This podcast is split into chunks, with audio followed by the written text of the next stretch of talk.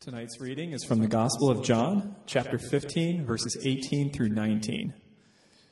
If the world hates you, know that it hated me before it hated you. If you were of the world, the world would love you as its own.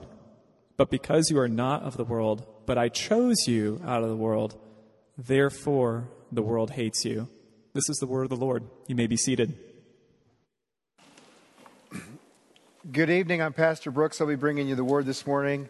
I know you're not supposed to giggle as the reading of the word ends, but I, I could not help but listen to the ending of that reading. Therefore, the world hates you. Please be seated. It's just, it doesn't seem like a, just a positive way to just launch a sermon, but that's, that's the reality. Um, are we okay? Is, Mic's okay? I'm just not sure. Sometimes I speak louder than the mic. I wasn't sure if I was overdoing it. All right. Um, yeah, so how many of you, you, whether you've been following Christ for a few months, uh, we've had a couple baptisms just recently this summer, so new believers, or whether you've been following Christ since you were a small child, a number of years, how many of you, since following Christ, have experienced the reality that those who are in the world who are not not believers. They might be your coworkers. They might be your fellow grad students or undergrad students roommates parents even siblings family members that as you express your beliefs and your values as you follow Jesus not only are they not shared but individuals are somewhat hostile to what you believe. How many of you experience that? Okay well that's that's the subject matter of of today's today's message. We've been going through this series in Greater Things. We've been taking a look at Jesus, um, his exhortation to his disciples on the night of his betrayal. He's getting them ready for his departure, and he wants them to understand. And he tells them in John 14, verses 12 through 14, he says, uh, You're going to do the very same works that I've been doing. In fact, you're going to do greater works than these. He says, I tell you the truth, whatever you ask, my Father in my name, I'm going to do it for you that the Father would be glorified through the Son. And so that's the, that's the theme of what we've been looking at. And we've seen that Jesus has told his disciples in John 14, I know that sounds incredible, but I'm going away and I'm going to give you my Spirit. I'm going to give you my Spirit. And we've seen in John 15, uh, Jesus give them a parable so they can understand how that Spirit works in them with the, with the vine and the branches.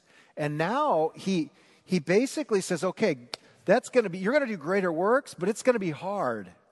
Not the greater works part, but the fact that people are not going to applaud your greater works. So it's important that we understand three things, three things about persecution. And this is what we're going to look at as we look at the text in John chapter 15, starting in verse 18, the scripture that you heard, and all the way through chapter 16, verse 4.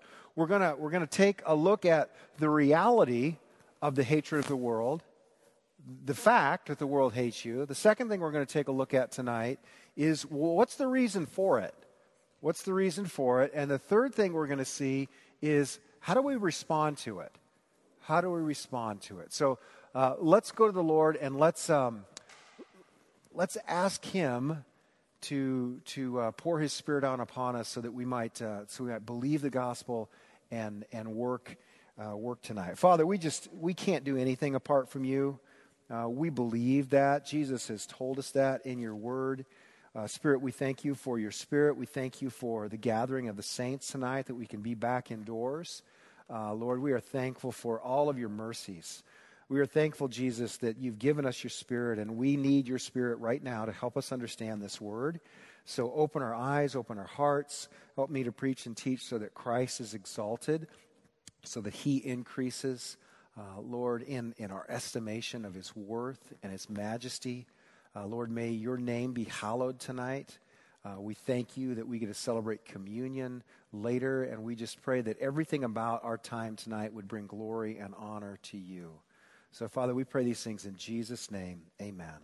Okay, first point the reality of the world's hatred. The reality of the world's hatred. Let's take a look at verses 18 and 19 in chapter 15. If the world hates you, know that it hated me before it hated you.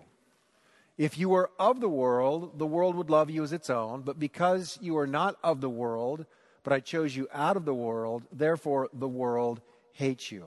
I made a vain attempt earlier to italicize and put in bold all the occurrences of the word world, and I missed two. That just shows you that it's there so much that it's easy to miss. Whenever you're reading scripture and you see a word that's repeated over and over and over and over again, you should pause and say to yourself, hmm, what does that mean? What does that mean? So the word world here is cosmos. It does not mean terra firma, as in solid earth, as in world, the, the created physical order. What it does mean, the literal translation, it means adornment. It means orderly arrangement or order. So when Jesus uses the phrase the world, and John uses the phrase the world, and Paul uses the phrase the world, and James uses the phrase the world. It's found over 40 times in the New Testament. What that means is the way the sociological, uh, the way people are ordered, where they order themselves, and the way they fall into line, the way that they interact. So you've heard the phrase birds of a feather, they do what? they flock together. So there is a sociological pattern, a way that people organize themselves that is, that is really um, according, to, according to tribes. So uh, part of the world system, there's familial structures. So I'm part of the Simpson clan. Gary being the head of that clan, that's my dad, and then I, then Ryan and Caitlin and, and, and Stacy. So we have a we have a familial unit. So that's a sociological structure. And um, there's all sorts of structures. There's, there's, you can identify with people in terms of you're all part of the Iowa City culture. Many of you are students at the University of Iowa, so that's another subculture within a culture.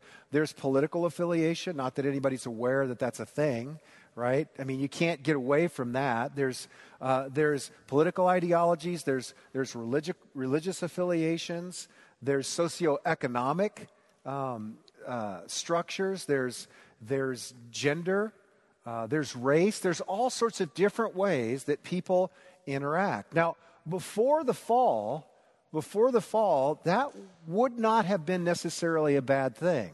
The reason that people affiliate together in these socio- sociological structures is for the good of themselves. In other words, there's safety, there's identity, there's security, and, and when we work together in these quote unquote tribal units, it's, it's for the good of human flourishing. So when you work together with a family, it's always better to do something.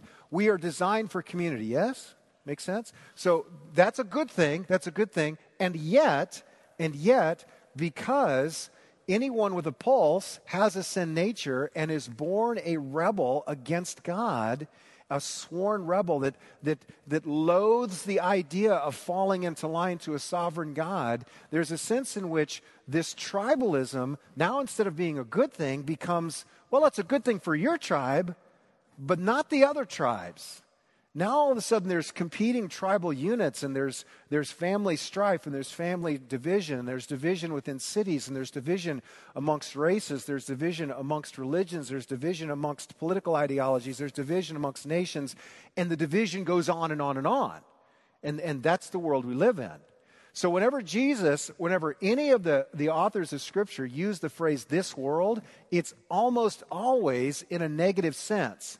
Now, Jesus will say this world, and then he'll say the world that, that is the age that is to come, and he'll contrast that. He's saying this present world and the structure is jacked up. So it's not a good thing. And James says anyone who's a friend with the world is an enemy of God. So uh, it, right out, it starts negative. This world, this world, this world, they hate you because they hated me first. Now, the, the ruler of this world, numerous times, the ruler of this world is, is Satan. John chapter 12, verse 31, John chapter 14, verse 30, John chapter 16, verse 11, 1 Corinthians chapter 5, verse 10, 1 John 5, 19. All of these different references, there is a sense in which um, the followers uh, or the, the, the, the, people that are involved in these various tribes that inter, inter, interlock and interact and interface, they are unwittingly unwittingly following the prince of the power of the air. Now, that doesn't mean that everybody who's not a Christian is a Satan worshiper formally. But it does mean that unwittingly, these, these systems, these structures, are satanic. And that's a freaky thing. That's, so, Jesus in the wilderness, he fasts for 40 days, and Satan comes to him and tempts him. And he says, If you bow down and you worship me, I have the authority. I will give you all the kingdoms of this world. Now, the Greek word is pantos. It means all, every. Every single solitary, systematic structure he's got his hands in. And he says, I'll give it to you. And of course, Jesus responds appropriately. Now, notice what, when Jesus rebukes him, here's what, notice what he doesn't say. Jesus doesn't say, You don't have the authority over those kingdoms. Because he does. He wouldn't refer to him as the ruler of this world if he wasn't the ruler of this world. Now, we don't see that. We don't see that, but Jesus does. Jesus does. So that, that helps us understand the, the, uh, uh, the, the system, the structure. Now, what does he state? He says, The world hates you. And understand, it hated me first. If you're of the world, they wouldn't hate you. But you're not, so they do. It's pretty cut and dry. It's cut and dry. Now let's, let's go to the reason, the why. The why behind the hatred. What is the reason for the world's hatred? So take a look at, at verse 20. Start here in verse 20. And, and and Jesus says, Remember the word that I said to you. A servant's not greater than his master. If they persecuted me, well, they're going to also persecute you. If they kept my word, they will also keep yours. All these things they will do to you on account of my name, because they do not know him who sent me. Okay, let's just pause right there for a second. Why would anyone hate Jesus' teaching? Why would anyone hate Jesus' teaching? I want you to think about this. If you were to, you're, uh, you're, you're at the lab, um, you're back at the dorm, you're at work, you're hanging around people that are quote unquote uh, not followers of Christ, they don't know Jesus, and, and you just did this, you did this experiment. Say, in your estimation, I'm curious, when you hear the phrase Jesus' teachings, what does that mean to you? What, what are Jesus' teachings? What would they say? What would, what would be the, something that would be characteristic of someone thinking, well, here's what Jesus taught? What do you think? Love people. Okay, the number one thing is love. I, I, I, did this experiment this morning in North Liberty. What do you think? Love, right out of the gate. Love. Is that true? Absolutely. We've already we've seen that in the first couple messages of this series. Love one another as I have loved you. The two greatest commandments love the Lord your God with all your heart, soul, mind, and strength, and love your neighbors yourself. So that is absolutely true. So, why would someone have a problem with that teaching? Well, it's the love the Lord your God with all your heart, soul, mind, and strength, which is the problem.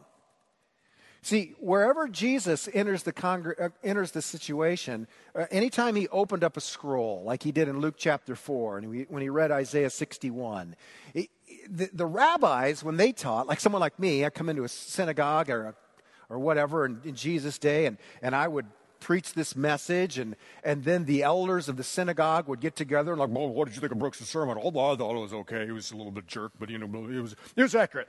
Amen. They would say the word amen, and that would signify that whatever the rabbi said was marked as true. So Jesus rolls into the scene and he opens up the scroll of Isaiah and he doesn't wait for the amen. He says it twice on the front end of the sermon. He says, Amen, Amen. Or if you have an NIV, it'll be translated, Truly, truly, I say to you. In other words, what I'm about to say, you don't have the right to judge. I'm telling you that this is true. Why? Because I am the truth. I am the way, and I am the life, and none of you can come to the Father except through me. What? He is an absolutist to the core. Talk about dogmatic. And not only is he dogmatic, he makes himself the center of the dogma. And so everyone, he gets done with that sermon in his hometown. What do they want to do? Throw him off a cliff.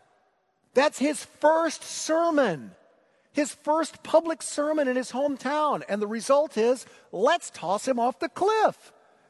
Jesus taught about love, but he also taught about exclusive worship of him and him alone eh, he demands complete and total and unyielding devotion and allegiance.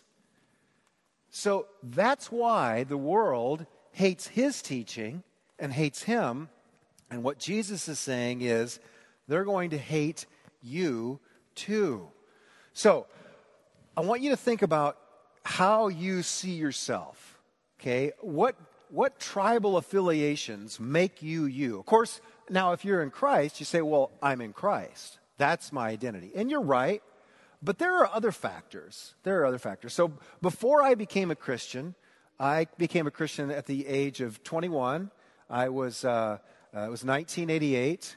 I was a, um, a sophomore at the University of Iowa, uh, redshirt sophomore. So that's, that's my context. That's when I came to know Jesus. So let's, let's take a look before. It was Easter Sunday. Easter Sunday, 1988 is when I gave my life to Christ.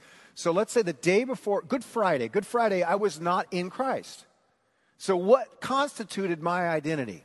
Well, I was a white male. I was 21, 20, I hadn't turned 21 yet.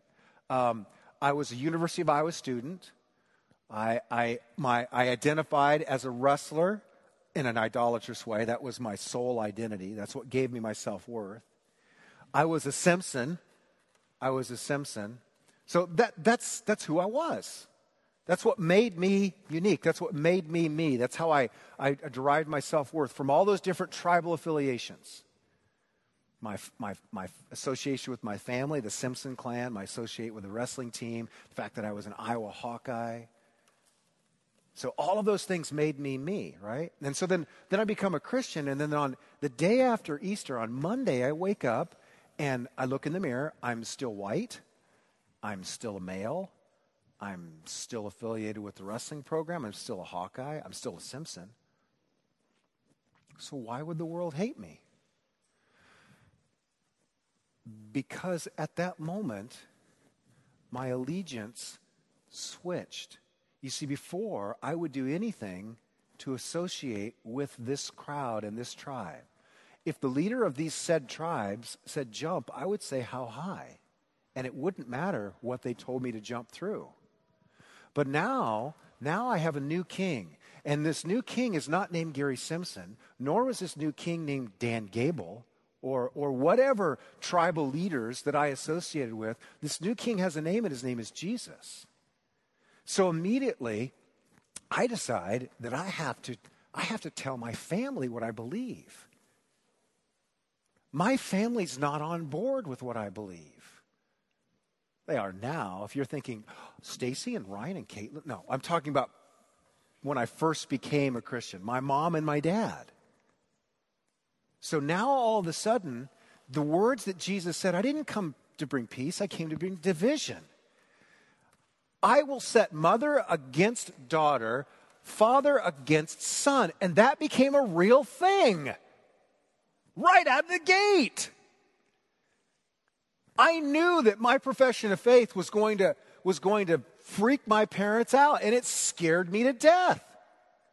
I can, I'll never forget being at the, at the, at Perkins in Newton, Iowa on a Friday night after a high school football game. I went back to my hometown.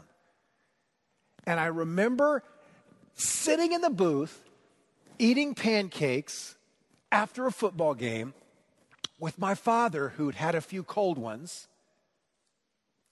telling him that I've placed my faith in Jesus, and my, my leg was uncontrollably shaking. I was absolutely terrified. Now, he didn't choke me or anything like that. There wasn't any physical altercation. He just basically brushed it off and said, Well, that's good for you, but it's not for me. So immediately there was a sense of, okay, now, now there's, there's, there's conflict between me and my dad. And Jesus brought that because he's my new king.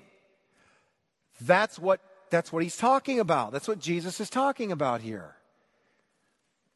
Your tribe gave you your identity, your social structure, and provided safety and security for you.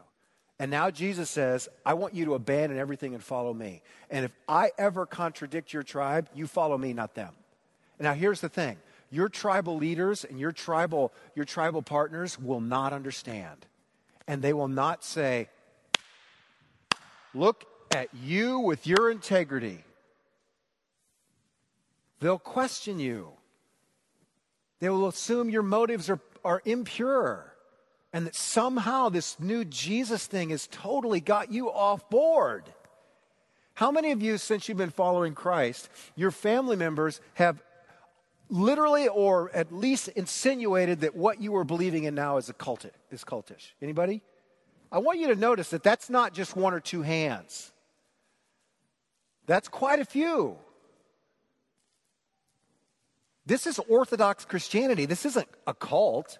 This is what Jesus said undivided devotion. That's just the thing. You're in the vine now. That's your new identity. You have a new king. You have a new king. So, back in 1980, years ago, gosh, this is uh, just for fun. How many of you were born before 1980? Wow. I'm getting super old.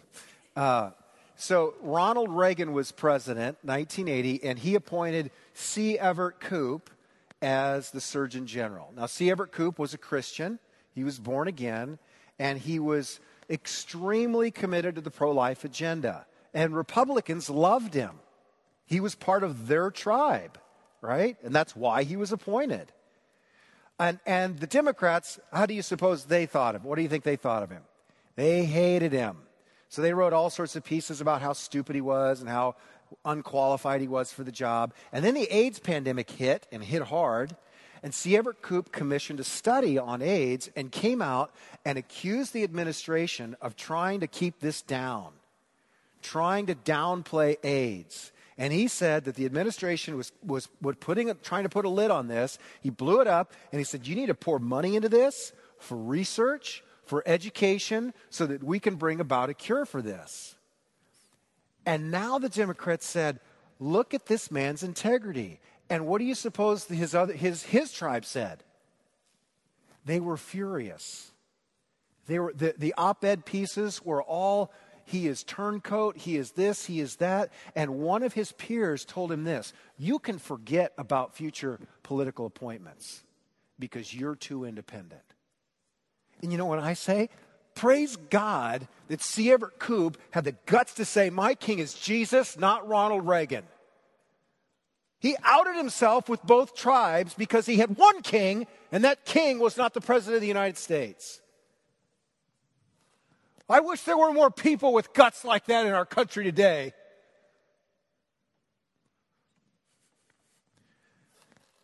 That wasn't in the notes. So, I, I, I mean it though. I look out at our nation today and we are so divided. We are so divided because our primary allegiance is not to King Jesus, it's to some secondary or tertiary tribal leader. So if you're going to be hated, at least be hated for Jesus' sake and not Trump's or Biden's.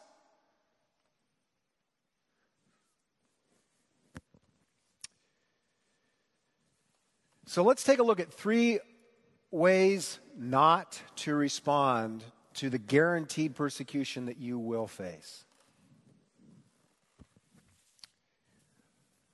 How not to respond. First of all, assimilation. That means just fit in, be a chameleon, embrace the world's values. Okay, embrace the world's values. That's that's not the church has been fabulous at that in a bad way. This is when the church takes on the values of the world so the world will continue to like them. And, and compromises on doctrine, compromises on ethics. Because the culture believes this, well, we're going to change our approach to Scripture. We're going to change our, we're going to dumb down the holiness of God. We're going to dumb down the calls to sexual purity. We're, going to, we're just going to fit into the world, and the world will like us. And you know what? The world says you're irrelevant completely irrelevant. Assimilation is not the way to go. Or you can go the other extreme and, and withdraw. You can buy a plot of land, 100 acres in Wyoming, and you can move there and you can just not interact with anyone. Or you can move, well, you can become Amish, or, you know, th- these are different, different ways that, uh, that the church believers have done this. It's a separatist mentality. Get away from the world. Get away from the world. The only problem with that is you can't be about the Great Commission then. You kind of need to be interacting with the world to make disciples, yes? it should be intuitive, but, but churches that take that approach can't make disciples. And the third one is, is rampant in, in, in our culture, and that is conquest. Conquest. You, you heard the phrase culture wars? What does that mean? Well, we got to go to war to win back the culture. How many of you have heard or even said it yourself? We need to take back the country. Is, that, is that a familiar, familiar phrase? What does that mean? Take it back from whom? Who do we take the country back from? Well, back when, when Obama was in office, the, there was a political movement, the Republicans, we need to take it back from the Democrats. And now the Democrats, we need to take it back from the Republicans. Uh, that's not what I mean. I'm talking about when Christians say we need to take our nation back. What do they mean? Back from whom? If I look in Matthew chapter 4, who's the prince of the power of the air that oversees all the kingdoms and the ruler of the world? Satan. So we need to take it back from Satan. Can you take a nation from Satan? Can, is that even possible? Here's what happens when, when, when, when when churches or the church, universal, adopts a conquest mode. Who do you have to conquer? You have to conquer flesh and blood. But our, our battle's not against flesh and blood, Paul says. It's against the prince of the power of the air. But if you're going to conquer, if you're going to take something back, you're going to crush people. The church has still not recovered from uh, from the uh, the uh, the Crusades. Something that happened almost a century ago. The church still has a stain, and therefore its witness to Muslims and Jews has been hampered because the church thought it was a good idea to take back Jerusalem. That, that absolutely undermines, absolutely undermines what Jesus died to accomplish. What did he, what did he tell Pilate? He told Pontius Pilate, Pilate says, Are you a king? He says, Yes, I am. I'm a king. You have said so. But my kingdom's not of this world. If it were, my disciples would what? They would fight. But it's not of this world. Anyone on the side of truth listens to me. And what was Pilate's response? What does truth have to do with anything? You know what he's implying? Jesus, you talk about this, this abstract concept of your kingdom, which is not of this world, and, and everybody realizes this is this truth is following you. Well, here's the deal, dude. I have spears, soldiers, and the might of Caesar. I have power. You have truth. I'll go with power. I'll go with power. And when, when Christians fall into the trap that we're going to take back something, they mean we're going to use political influence or power to subjugate others to do what I want them to do. By the way, do not hear me say that you should not be salt and light in your community and that you should not be politically active. That's not what I'm saying. I'm saying if you put your hope in that, you are barking up the wrong tree. Jesus stood before Pilate later after he had been beaten. And Pilate's like trying to free him. It's like, listen, I just want to set you free. Won't you talk to me? Why won't you talk to me? Don't you understand? I have the authority of life or death over you. And that got Jesus' attention. He's like, you don't have any authority except that which is granted to you by my Father. Do you understand why Jesus could say that? Because he knew what real power was. Real power is not about conquest, it's the upside down kingdom. The world thinks we need to conquer. Jesus said, I need to lay down my life. So, if that's not what we're supposed to do, we're not supposed to assimilate, withdraw, or conquer, what are we supposed to do? Well, let's take a look. Our response in verse 26 But when the Helper comes, whom I will send from the Father, the Spirit of truth who proceeds from the Father, he'll bear witness. He will bear witness about me, and you also will bear witness because you have been with me from the beginning. You will bear witness. Now, that Greek word witness is where we get the English word martyr. Now, some of you are like, I'm out. I'm out. The word martyr, uh, that, that, that is transliterated martyr, it, the witness, it means to testify, to testify about your union, your confession of faith, and your baptism. And, and, and it, it's to say to your world, it's to say to your former kings, your former tribal leaders, and your current people that you affiliate with, that you associate with, is to tell them, I have a new king. My new king is Jesus, and he's the one who calls the shots in my life. And they will immediately question whether or not that's wise. I remember when I first became Christian, I was reading a commentary at O'Hare Airport on the way to a wrestling meet between flights, flipping through a commentary on Genesis. And my coach, Dan Gable, comes up to me and says, What are you reading? Commentary on Genesis. It's like, hmm. The first thing out of his mouth, You're not going to go all passive on me, are you? He's immediately concerned that my king is going to lead me down the wrong path. Now, that's not persecution, but it does indicate, it communicates that the people who don't know Jesus will question your every move. And so to bear witness is to tell them the truth about who Jesus is and who you are in Christ. That's what it means to bear witness. Bear witness to the truth. And in our culture, that doesn't get you killed, but some cultures it does. Some places you will be a martyr. I read on Voice of the Martyrs this morning, a website, it's an organization. Highly recommend getting on there. You can pray for persecuted church worldwide.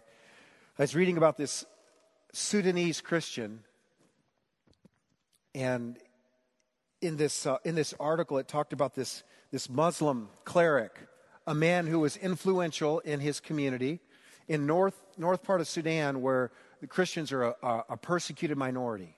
They're second class citizens. They, they're, they're beaten. There's all sorts of terrible things happen to them. And this Muslim cleric, influential, prominent in his community, he saw this Christian who, who kept taking care of the Muslim poor in his neighborhood and taking care of other poor people in his neighborhood that no one would care for. And so he approached this Christian and he said, Why do you continue to care for our poor? And he said, Because Jesus became poor on my sake that I might become rich and possess all things. So I will lay down my life for your people, for my people, for all people, because my king laid down his life for me. To which this Muslim cleric, cleric said, I don't have your heart. I want your heart. And he gave his life to Christ, and now he is a persecuted evangelist in northern Sudan. That's how it works. That's how it works. That's not assimilation. That's not withdrawal, and that's not conquest. It's laying down your life. It's the only way. To choose those other three will be to mar the witness and defame the name of your king.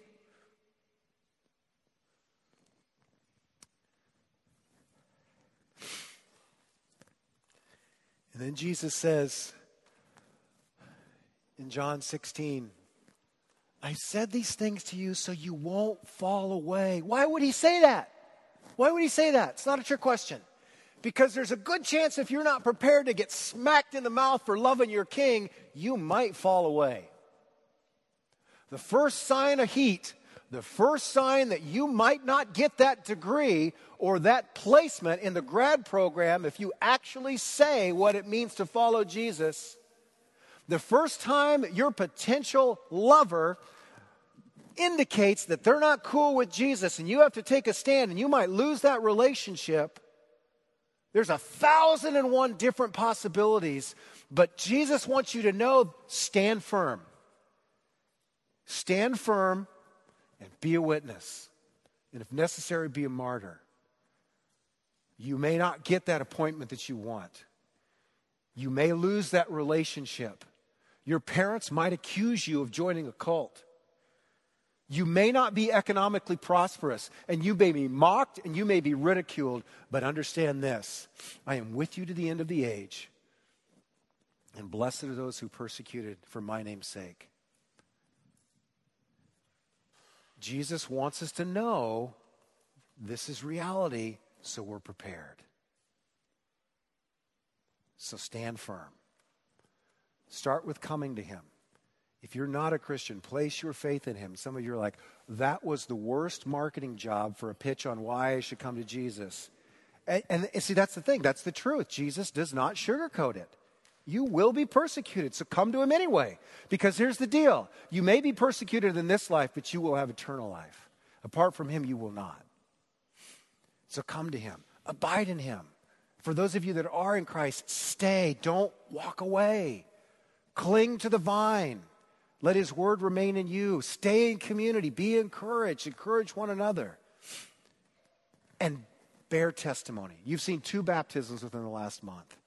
If you're a follower of Christ and you haven't been baptized, go forward with your testimony. Let your family members know. Let your friends know. Let the community know Jesus is my king. And I'm scared to death, but I'm going to go forward in public profession of faith and I'm going to testify, witness, bear witness to the truth of who I am in Christ and what He's done for me. Let's pray. Father, thank you for your grace. Thank you for your mercy. Lord Jesus, thank you that you were not only persecuted, but that you were crucified. And that was your plan from the beginning to bear sin, my sin, our sin, and to give us the gift of your righteousness. I pray, Lord, that you would stir in hearts tonight that people would give their lives to you, that we would abide in you, and that we would testify and witness to your great, greatness, Lord. For your glory, we pray this in Jesus' name. Amen.